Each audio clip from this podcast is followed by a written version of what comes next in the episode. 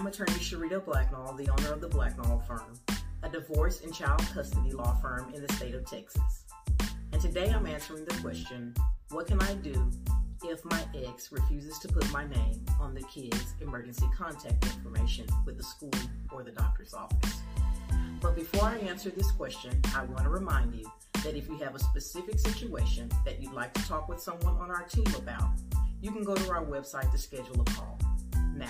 Let's get to it. So if you have a court order in place already that says you're supposed to be added to the emergency contact information, then get a certified copy of your order and present that to the doctor or the school.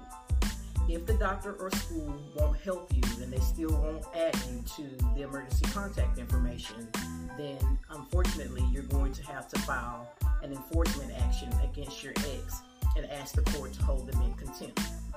If you win, you can ask the judge to reimburse you for your attorney's fees. If you don't already have a court order in place, then you just need to go ahead and file to get a court order in place. I hope this information has been helpful to you. Please like, comment, and share. And if you have any questions, please feel free to reach out.